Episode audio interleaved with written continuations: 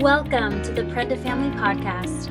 I'm your host, Emily Crapo, and the purpose of this podcast is to talk about the components of empowerment in a conversational, inspirational, and real way. And today is part two of our two part series of How the Brain Learns. And we're pleased to have again in our podcast Dr. Claire Honeycutt. And if you didn't catch last week's episode, you'll want to check it out. In it, she gives a ton of great insights on how the brain learns, especially with children. And she also gives us a great contrast between how children and adults learn. And she gives insights that inspire confidence in what we're doing in Prenda. So you'll want to make sure that you check that one out. But today, she's going to talk with us about how to stack the deck for learning, which is just another way of saying how to best establish an environment of learning. So, Claire, thank you so much for joining us again. Always great to talk to you. So, Claire, talk to us about how to stack the deck for learning. So, I'm going to say the things that everybody knows, and they're going to roll their eyes. and we're going to try to unpack them and come up with some reasonable reasons uh, or some reasonable tips for how we can we can work on this. So, the big three are sleep, exercise, and diet. And I think I think the coolest one and the most fun one to start with is sleep. And I think everyone kind of like sort of knows and sort of gets that sleep's important, but it's so critical for learning. And I think most people don't really know that you're that you're learning when you're sleeping and that so they've done all of these amazing studies. Um, you should look them up. They have some really cool videos on it where they actually watch the brain. And so what they'll have people do is they'll have them practice a task, like some weird typing task or some unusual thing with their hands. And then they'll watch what the brain is doing while they're doing that. And then they'll have them go to sleep and they'll watch what the brain is doing while they're sleeping. And the brain is literally practicing what they were learning during the day on hyperspeed. So whatever you're learning during the day, at night, your brain is just like just running through it like a million miles a minute and it's just practicing. And so you when you wake up in the morning, you will be faster and better at the skill than you were when you went to sleep that night. And it's because your your body is doing that when it's sleeping. And I just think that's so magical. And I think it's something that most people don't know is happening. So everyone like gets that if I, I don't sleep, I'm like cranky, I don't feel good, maybe I don't want to learn, but it's so much more important than just that. Like, yes, 100%, your body needs sleep so that you can have like a fresh slate to like start the day. And that's also been true. Like we've also demonstrated that if you are sleep deprived and we're asking you to learn things, you learn like 20% less. You just can't take on more information. So it is critical to get that sleep. And it's also critical to get the sleep after you learn something. So you have to sleep before so you can put new information in, and you have to sleep after so you can like remember your body can practice and learn all of that. Claire, what you're saying, and I'm saying this in 100% jest, is that all those cartoons I watched growing up where the character wanted to get smarter and so listened to lectures while sleeping and got smarter, that that really doesn't work. What my brain is actually doing while I sleep is just reprocessing my day. So yeah, so sleep sleep does lots of things. That's just one of the things sleep does. Sleep also um, cleans out. It's like it's like the time where your body like kind of cleanses itself um, and the brain. And so that's why you need it to like clean out all the like. So like if you if you work out and you you kind of get sore, right? Um, if you work out too hard, perhaps.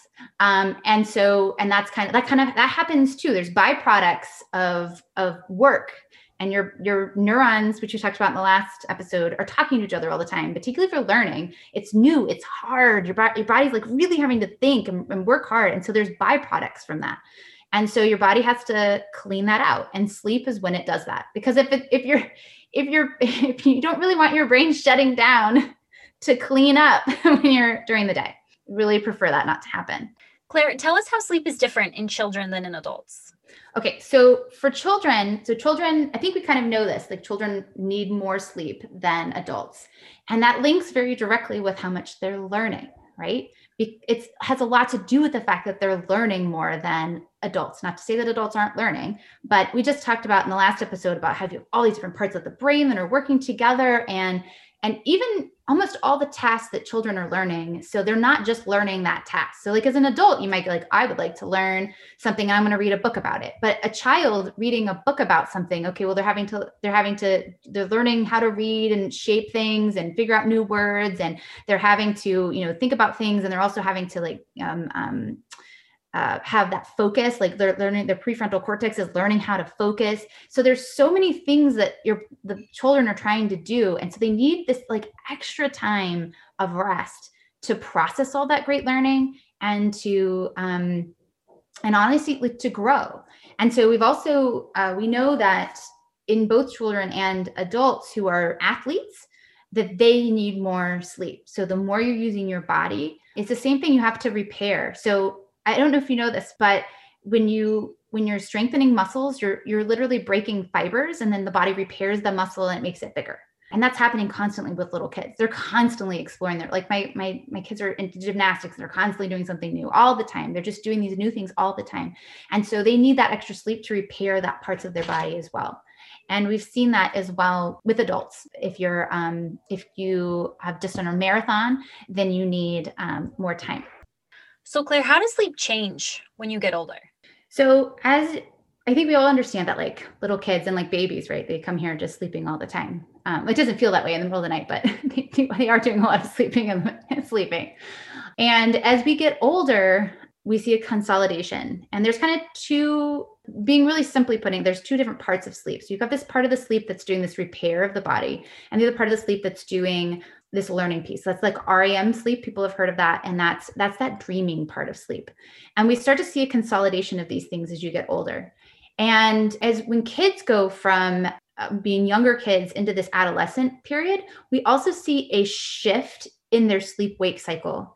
So for anybody who's got teenagers or like starting that like late middle school into that teenage years, they will start to want to stay up later and they'll want to sleep in more. And that is actually a legitimate thing for them to want to do.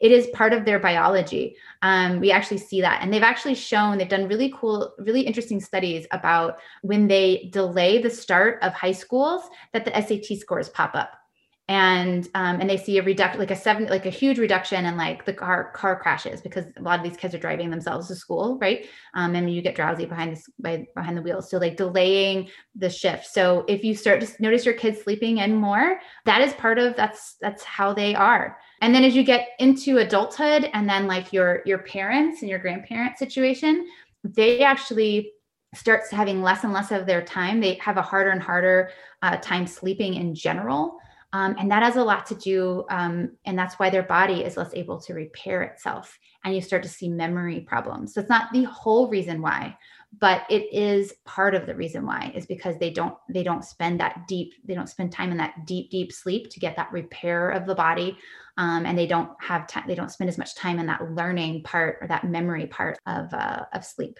would older adults then benefit from exercise so that their bodies naturally want to sleep more Perfect. That's exactly right. In fact, so there's you have these like several like these windows of sleep. So you have like these 3-hour blocks of time at night and exercise is what drives you deeper. So like because that deep sleep is that reparative sleep, exactly what we talked about before and you've got to hit the nail on the head that if you have them exercising, then their body is going to naturally want more of that repair and then it drives their sleep deeper that allows them to tag the pull the cycles together with each other. So like we have three hours, three hours, three hours, and that allows them to get longer sleep. So yeah, so if you've got if you are an adult that's struggling to sleep or you have a parent that's struggling to sleep, exercise.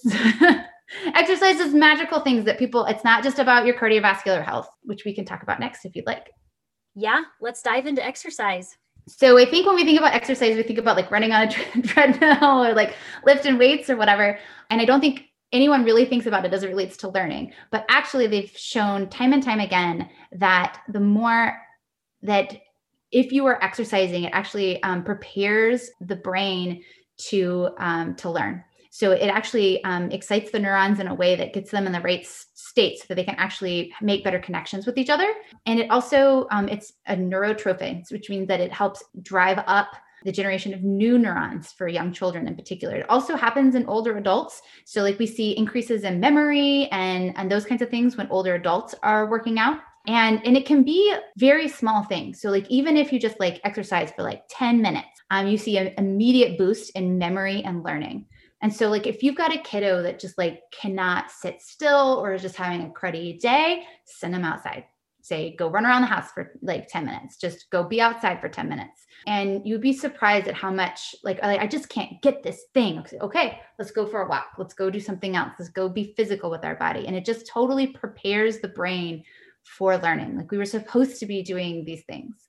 And then I'll also mention because I think it's relevant. Most people know this, but exercise reduces stress and anxiety and depression and also reduces ADHD symptoms, which is also true of sleep. We I didn't mention that before. Like the the deeper sleep you're getting, it also um, when they manage sleep for kids, a lot of times that helps with ADHD. Um, also bipolar when you get to your kids are older, if you have trouble with with that. So sorry. You know, it's interesting as you're talking about the benefits of exercise, Claire. And as you say, when your kids are fidgety and they just can't get something, it's best to give them a break and get them an opportunity to exercise. It's almost this intuitive thing where, even without knowing the data behind it, you just think, all right, it's time to close the books. Let's go outside. Let's unplug. And it's so validating for me as a mother or for any helpful adult for that matter and anybody who's helping a Prenda student out there to know that i have this intuition inside of me that, that we all can have this intuition inside of us where we just instinctively know this would be good for our student and you know thinking about myself i am by no means a special mom you know, we all have our bad days. Common humanity, you guys. We're all just out there in this together, learning and growing. And it's validating to know that these intuitions that I have, that we can all have, these gut feelings are based in science. And especially with this one that we're talking about, how exercise gets the, the brain into a repair mode and excites the neurons to make new connections. It's just cool to know scientifically why that works. Well, you know, I this is a little off topic, but I we have to think about our world as like all of these screens and all this indoor time is such a modern development. And it's not how we would have lived 50 years ago. It's not how we would live 100 years ago. It was not how we would have lived 1,000 years ago, 10,000 years ago. I mean, evolution doesn't happen in tens of years, decades. It happens in millennia. And we spent all of our world being developed to stare up at the sky at night and we're so in tune with the sun and you know almost all of the primitive cultures were obsessed with the sky. And, and i think it's because it makes you feel small and it helps you remember that you're just this like you're on this crazy little rock with a star that just happened to have the right situations. And i just think it's i think we were supposed to do that. And we know that you know that links in with the science. We know that like the, if we're exposed to like bright lights from a computer screen that mimic that mimics the daytime light and then your body gets confused because it's like wait a second wait like it's not is it daytime? Is it nighttime? Is it daytime? Is it night? Like it doesn't know what's going on. We were supposed to wake up when the sun comes up and go down when the sun goes you know like we were supposed to do these things. And so i, I think your your mother's intuition when you tap into that that's that's evolution. That's what's driving. Of course you know that because because you were evolved to know that. So i just that you can that you can tap into that is just it's a beautiful thing. All right. So finally you mentioned diet and how diet affects learning. Talk to us a little bit about this. I know i know. It's my, my least favorite. Um everyone knows the basics.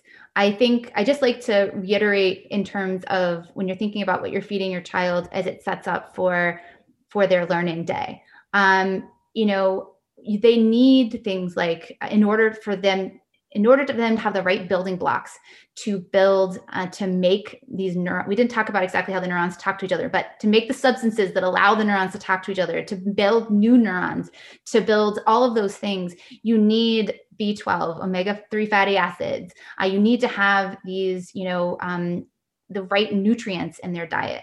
Um, if you just feel like that's so overwhelming, there are some decent, you know, vitamins out there. And I know that some people have gone back and forth. It's better to get the nutrients from the food you eat. Your body is much better to, able to process those. But to get those in, um, if you can, that's great. The biggest one that I really want to talk about, which I think is much more manageable, is to just try to have foods in the house um, or before learning. Like if you want to have these, like maybe after learning, that's fine.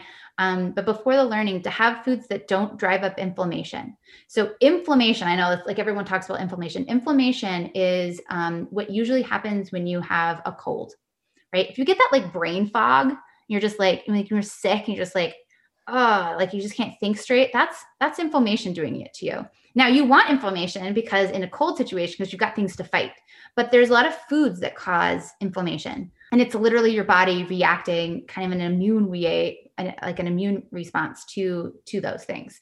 And so those are things like processed meat, and not it's not meat, processed meat, so like hot dogs, and sugar, artificial um, sweeteners, all that kind of stuff, and refined carbs. So it's the best your ability to minimize those things on learning days. And I know, I know it's so hard. Um, we have the same the same thing in our household but just trying to to think about those and i would be remiss not to mention it because it is really important and i think you've all probably experienced when your child has not eaten a good and it doesn't even matter if they eat a good breakfast like um, it's if they've had good solid food. And some kids are going to want by the way to want to eat later and that's okay. Like everyone like there's this like breakfast is the most important meal of the day.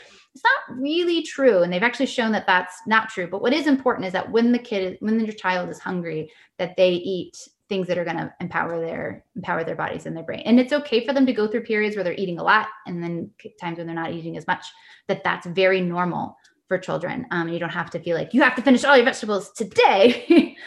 That was so, the tricky one. You did great. And there was no feeling of judgment there. You did a beautiful job so, to wrap up this episode on how to stack the deck for learning, are there any other tips you have for creating an environment for learning that are based in tapping into your physiology?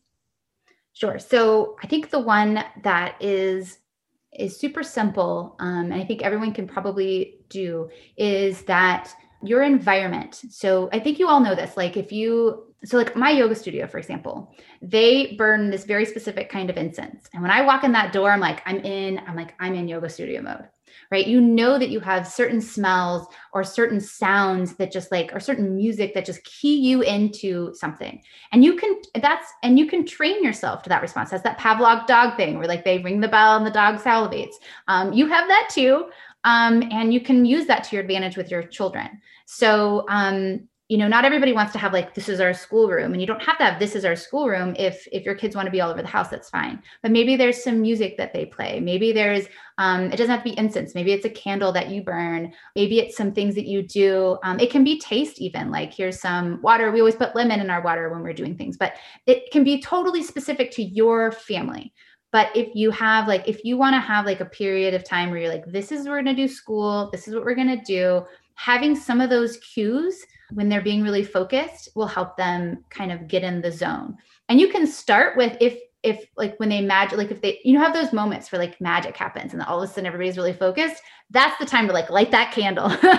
Be like, all right, I got it this time. And then the next time it happens, do it. And then eventually they will come to associate that with with that deep with that deep learning and and the other thing is is that the more value and meaning you can prescribe to the work that they're doing the better so I mean, ideally, we let them follow their interest, but I know we have this conquer period, right? And they have to do this conquer period. So relating it back, I know Prenda has that great little like my future me kind of cute little craft that they do at the beginning.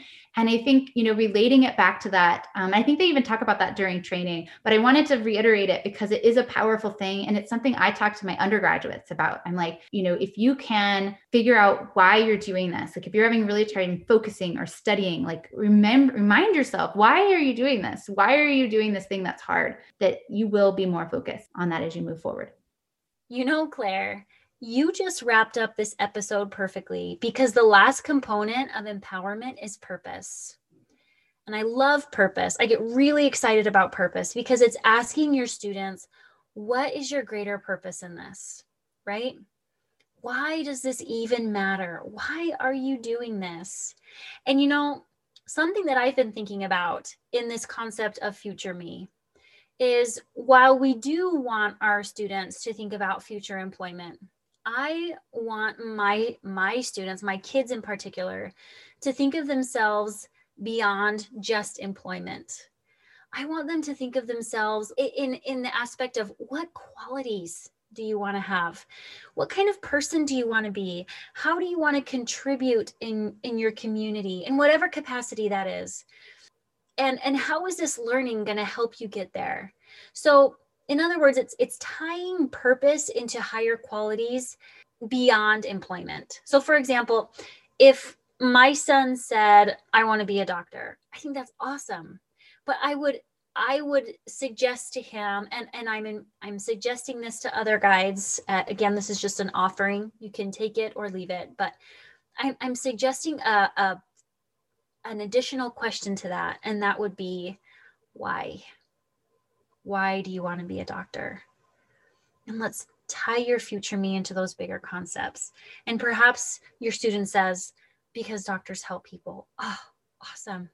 So maybe instead of envisioning just you in a white coat, perhaps you can envision those people that you're going to help. And then all of a sudden, we've just moved it up from one level to a much bigger level, to a more meaningful level, to a more uh, intrinsically motivating level for your students. I was actually at the playground this this morning talking to someone about that, and she says, "What do you like most about homeschooling?"